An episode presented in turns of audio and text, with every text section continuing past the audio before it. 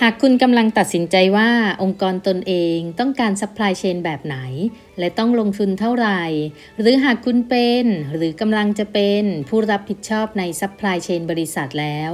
Guru Logistics Podcast จะได้นำเสนอแนวคิดและเทคนิคเพื่อให้สามารถฝ่าคลื่นการเปลี่ยนแปลงท่ามกลางความรวดเร็วในการสื่อสารด้วยเทคโนโลยีล้ำสมัยเพิ่มประสิทธิภาพในการส่งมอบและเพิ่มการบริการที่ได้ใจลูกค้ามากขึ้น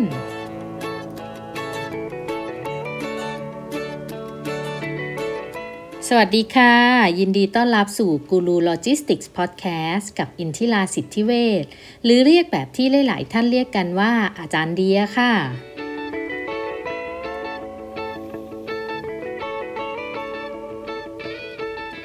ตอนที่แล้วเนี่ยเราคุยกันถึงโคโรนาไวรัสหรือว่าโควิด สิบเก้า ไปแล้วใช่ไหมคะถึงผลกระทบต่อระบบซัพพลายเชนตอนนี้เรามาต่อกันที่การเตรียมแล้วก็แก้ไขระบบซัพพลายเชนเพื่อรับมือกับผลกระทบจากไวรัสโคโรนาระยะยาวกันค่ะ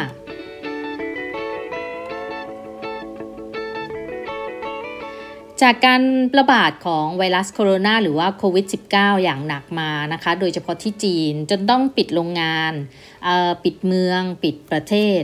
มันก็ทำให้ส่งผลกับธุรกิจบ้านเรามากทีเดียวค่ะเพราะว่าเราสั่งของจากจีนกันมามากขึ้นในช่วงระยะตั้งแต่ที่จีนเริ่มเปิดประเทศเนาะเพราะอย่างนั้นแล้วเนี่ยหลายๆโรงงานในไทยเราหรือว่าหลายบริษัทรวมถึงธุรกิจเกิดใหม่อย่าง เอส เอ็ม อี หลายคนนะคะก็สั่งสินค้าเข้าจากจีนมาค่ะแทบจะเรียกว่าสัดส่วนการใช้วัตถุดิบจีนในการผลิตสินค้าเนี่ยเกือบจะไม่ต่ำกว่า แปดสิบเปอร์เซ็นต์ เลยเมื่อเทียบกับวัตถุดิบจากประเทศอื่นค่ะ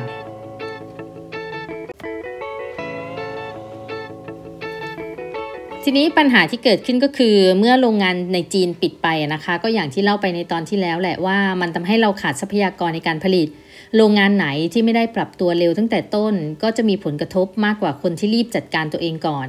แน่นอนแหละว่าคนส่วนใหญ่ไม่คิดว่ามันจะเกิดรุนแรงกันมากขนาดนี้ใช่ไหมคะเพราะว่าโรคซาร์ที่เราเคยเจอ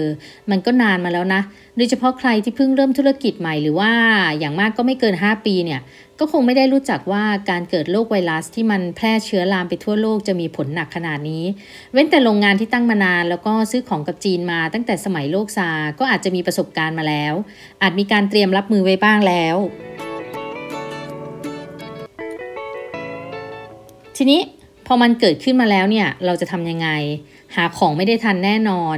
ของที่จะสั่งเพิ่มมันก็ไม่ได้แล้วเนาะเพราะว่าเขาคงปิดโรงงานไปเรียบร้อยแล้วล่ะจะส่งมาให้เราได้ก็คงต้องเป็นซัพพลายเออร์ในเมืองอื่นที่ไม่ใช่เมืองที่เกิดเชื้อโรคเยอะๆณภาวะการนี้เนี่ยในแต่ธุรกิจที่ได้รับผลกระทบจากไวรัสโคโรนา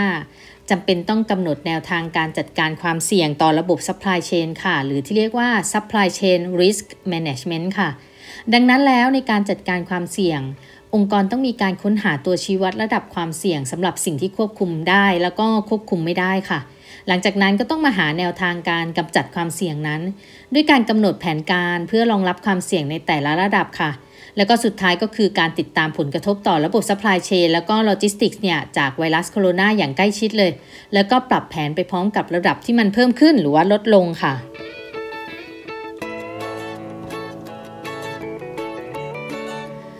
เรามาลองฟังดูนะคะว่าเราจะมีวิธีจัดการความเสี่ยงต่อระบบซัพพลายเชนและโลจิสติกส์ได้ยังไงบ้างโดยเราจะแบ่งธุรกิจที่ได้รับผลกระทบกับระบบซัพพลายเชนและโลจิสติกส์เนี่ยเป็นสามประเภทนะคะเพื่อให้แนวคิดแล้วก็เอาไปปรึกษากันในองค์กรอีกทีว่าองค์กรเราเนี่ยจะทำได้มากน้อยแค่ไหนค่ะ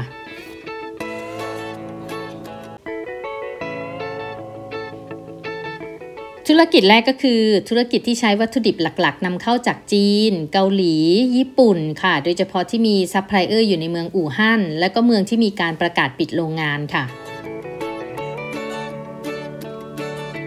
ข้อแนะนำในการจัดทำระบบซัพพลายเชนและโลจิสติกส์สำหรับสถานการณ์ตอนนี้ก็คือ หนึ่ง.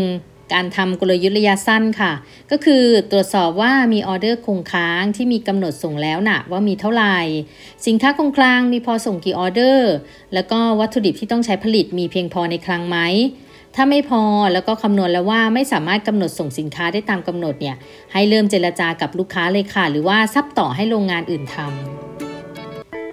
ำอย่างที่สองก็คือกลยุทธ์ระยะกลางค่ะ สำหรับวัตถุดิบให้เริ่มติดต่อค้นหาซัพพลายเออร์ทั้งในแล้วก็นอกประเทศเลยค่ะว่าจะสามารถหามาทดแทนได้หรือเปล่า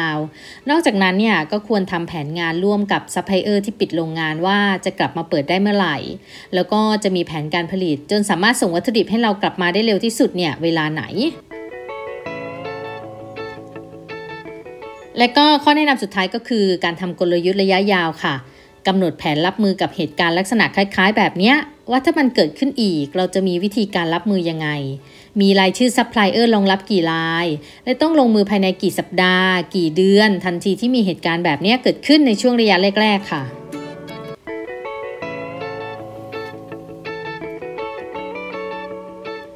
ธุรกิจที่สองก็คือธุรกิจที่นำสินค้าเข้ามาขายจากจีนค่ะข้อแนะนำในการจัดการระบบ supply chain และ logistics สำหรับสถานการณ์แบบนี้ก็จะคล้ายๆกันกับกรณีนำเข้าวัตถุดิบแค่ต่างกันที่เปลี่ยนจากการโฟกัสที่ supplier เป็นลูกค้าแทนค่ะนั่นก็คือ หนึ่ง. ต้องวิเคราะห์ตลาดและพฤติกรรมของผู้ซื้อว่ามีการเปลี่ยนไปหรือเปล่าจำนวนออเดอร์เนี่ยมีลดลงไหมมีความต้องการสินค้าลดลงหรือว่าเพิ่มขึ้นส่วนของราคาล่ะลูกค้ามีปฏิกิริยาตอบสนองยังไงรับได้หรือไม่ถ้าราคาเพิ่มขึ้นเล็กน้อยหรือว่าเขาไม่สนใจเลยในเรื่องราคาอันที่สองนะคะสินค้าที่เรานำเข้ามาขายเนี่ยมีสินค้าทดแทนในประเทศหรือว่าประเทศอื่นหรือเปล่ามีผลต่อต้นทุนราคามากน้อยแค่ไหนในบริษัทมีสินค้าตัวอื่นที่สามารถเป็นตัวทำรายได้ให้เราได้หรือเปล่าและอย่างที่สามนะคะก็เช่นเดียวกับการนำเข้าวัตถุดิบค่ะองค์กรต้องมีการกำหนดกลยุทธ์ระยะสั้นระยะกลางและระยะยาวไว้ด้วยเช่นกันค่ะ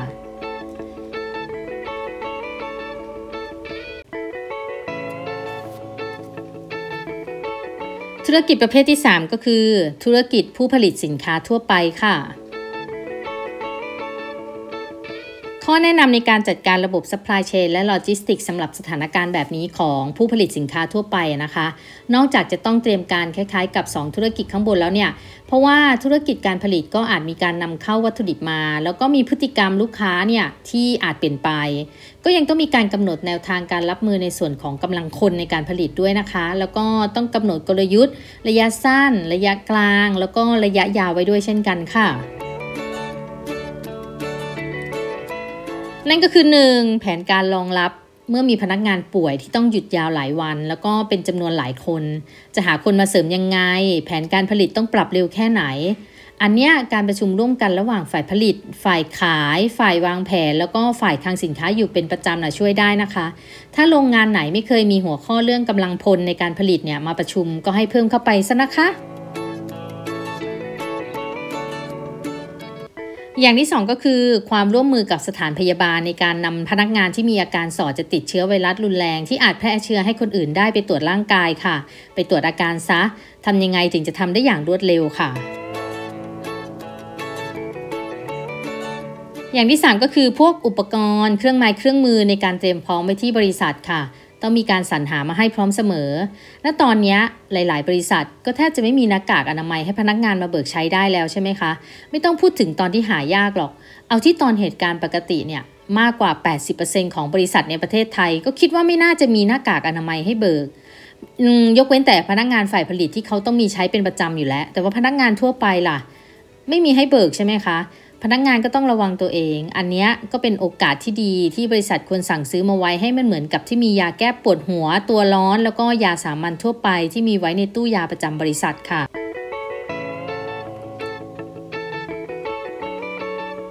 นั่นคือสามธุรกิจที่อยากจะหยิบยกมาเพื่อแนะนำแนวทางในการรับมือผลกระทบ supply chain และก็ logistics จากไวรัสโคโรนาค่ะนอกจากนั้นที่ได้ว่าไปก็ขอแนะนำเพิ่มในส่วนของการเงินด้วยค่ะเพราะว่าเมื่อเกิดสถานการณ์นี้ขึ้นมาแล้วเนี่ยผลกระทบที่เกิดขึ้นก็คือต้นทุนสินค้าที่อาจเพิ่มขึ้นหรือว่ารายได้ที่ลดลงเนื่องจากสินค้าไม่มีขายหรือพฤติกรรมผู้ซื้อที่เปลี่ยนไปทำให้ยอดขายลดลง เอส เอ็ม อี ทั้งหลายที่อาจจะไม่เคยได้เตรียมรับมือกับเรื่องนี้มาก่อนก็อาจเจอปัญหาเรื่องสภาพคล่องค่ะเพราะงั้นสิ่งที่ขอแนะนำก็คือให้บัญชีรีบทำงบรายรับรายจ่ายของทั้งปีให้ดูเลยค่ะโดยตั้งงบจ่ายที่ต้องใช้แน่ๆไว้เลยแล้วคำนวณดูว่าเรายังมีเงินให้หมุนเวียนอยู่มากน้อยแค่ไหน โดยให้ตั้งสมมุติฐานเลยนะคะว่าไวรัสเนี้ยมันยังมีผลกระทบกับเราถึงสิ้นปีเลยค่ะพอเห็นตัวเลขคร่าวๆแล้วเนี่ยก็ให้วางแผนเลยค่ะว่าจะหารายรับมาทดแทนยังไงดันสินค้าตัวอื่นให้ขายออกมากกว่าเดิมได้หรือเปล่าหรือว่าลดต้นทุนตรงไหนได้บ้างจะได้มีเงินไปตุ๊บในวัตถุดิบที่ราคามันเพิ่มขึ้นค่ะทั้งหมดที่ว่ามาเนี่ยก็เป็นการแนะแนวทางบางส่วนนะคะเพราะว่าทุกกิจการก็คงไม่สามารถเป๊ะๆออกมาได้แบบนี้หรอกเนาะแต่ก็ขอให้เป็นแนวคิดเอาไปประชุมกันในทีมค่ะรีบๆขยับตัวให้เร็วๆนะคะช้าไปอาจจะไม่ทันการส่วนกิจการไหนที่ได้ประโยชน์จากไวรัสโคโรนาหรือว่าโควิด สิบเก้า นี้ก็ขอให้เตรียมพร้อมรับมือตอนที่เป็นขาลงด้วยนะคะอย่าเหลืองตัวเองสั่งของมาขายเยอะๆหรือรีบรีบเทคโอกาสเอาเปรียบคนซื้อเพราะว่าสุดท้ายแล้วเนี่ยคุณจะอยู่ไม่นานหรอกค่ะพอขาลงคุณอาจจะลงไปกองกับพื้นก็ได้เพราะงั้นทำธุรกิจหรือว่าทำกิจการแบบแฟร์ๆดีกว่านะคะอยู่ด้วยกันไปยาวๆค่ะ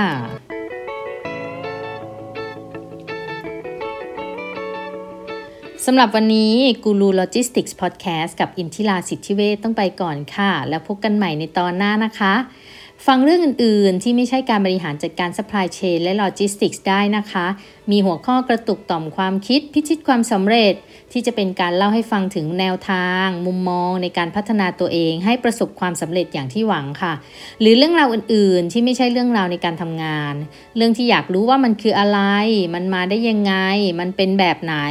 อันนี้ก็ฟังได้ที่หัวข้อนอกเรื่องนอกราวกับ Guru Logistics Podcast ค่ะทุกหัวข้อฟังได้ทั้งใน Podcast แล้วก็ใน YouTube Channel นะคะชื่อช่องว่า Guru Logistics ค่ะหรือจะติดตามกันทาง Facebook Fanpage Guru Logistics ก็ได้ค่ะคอมเมนต์แนะนำมาได้นะคะว่าอยากให้เล่าเรื่องอะไรบ้างและพบกันใหม่ค่ะสวัสดีค่ะ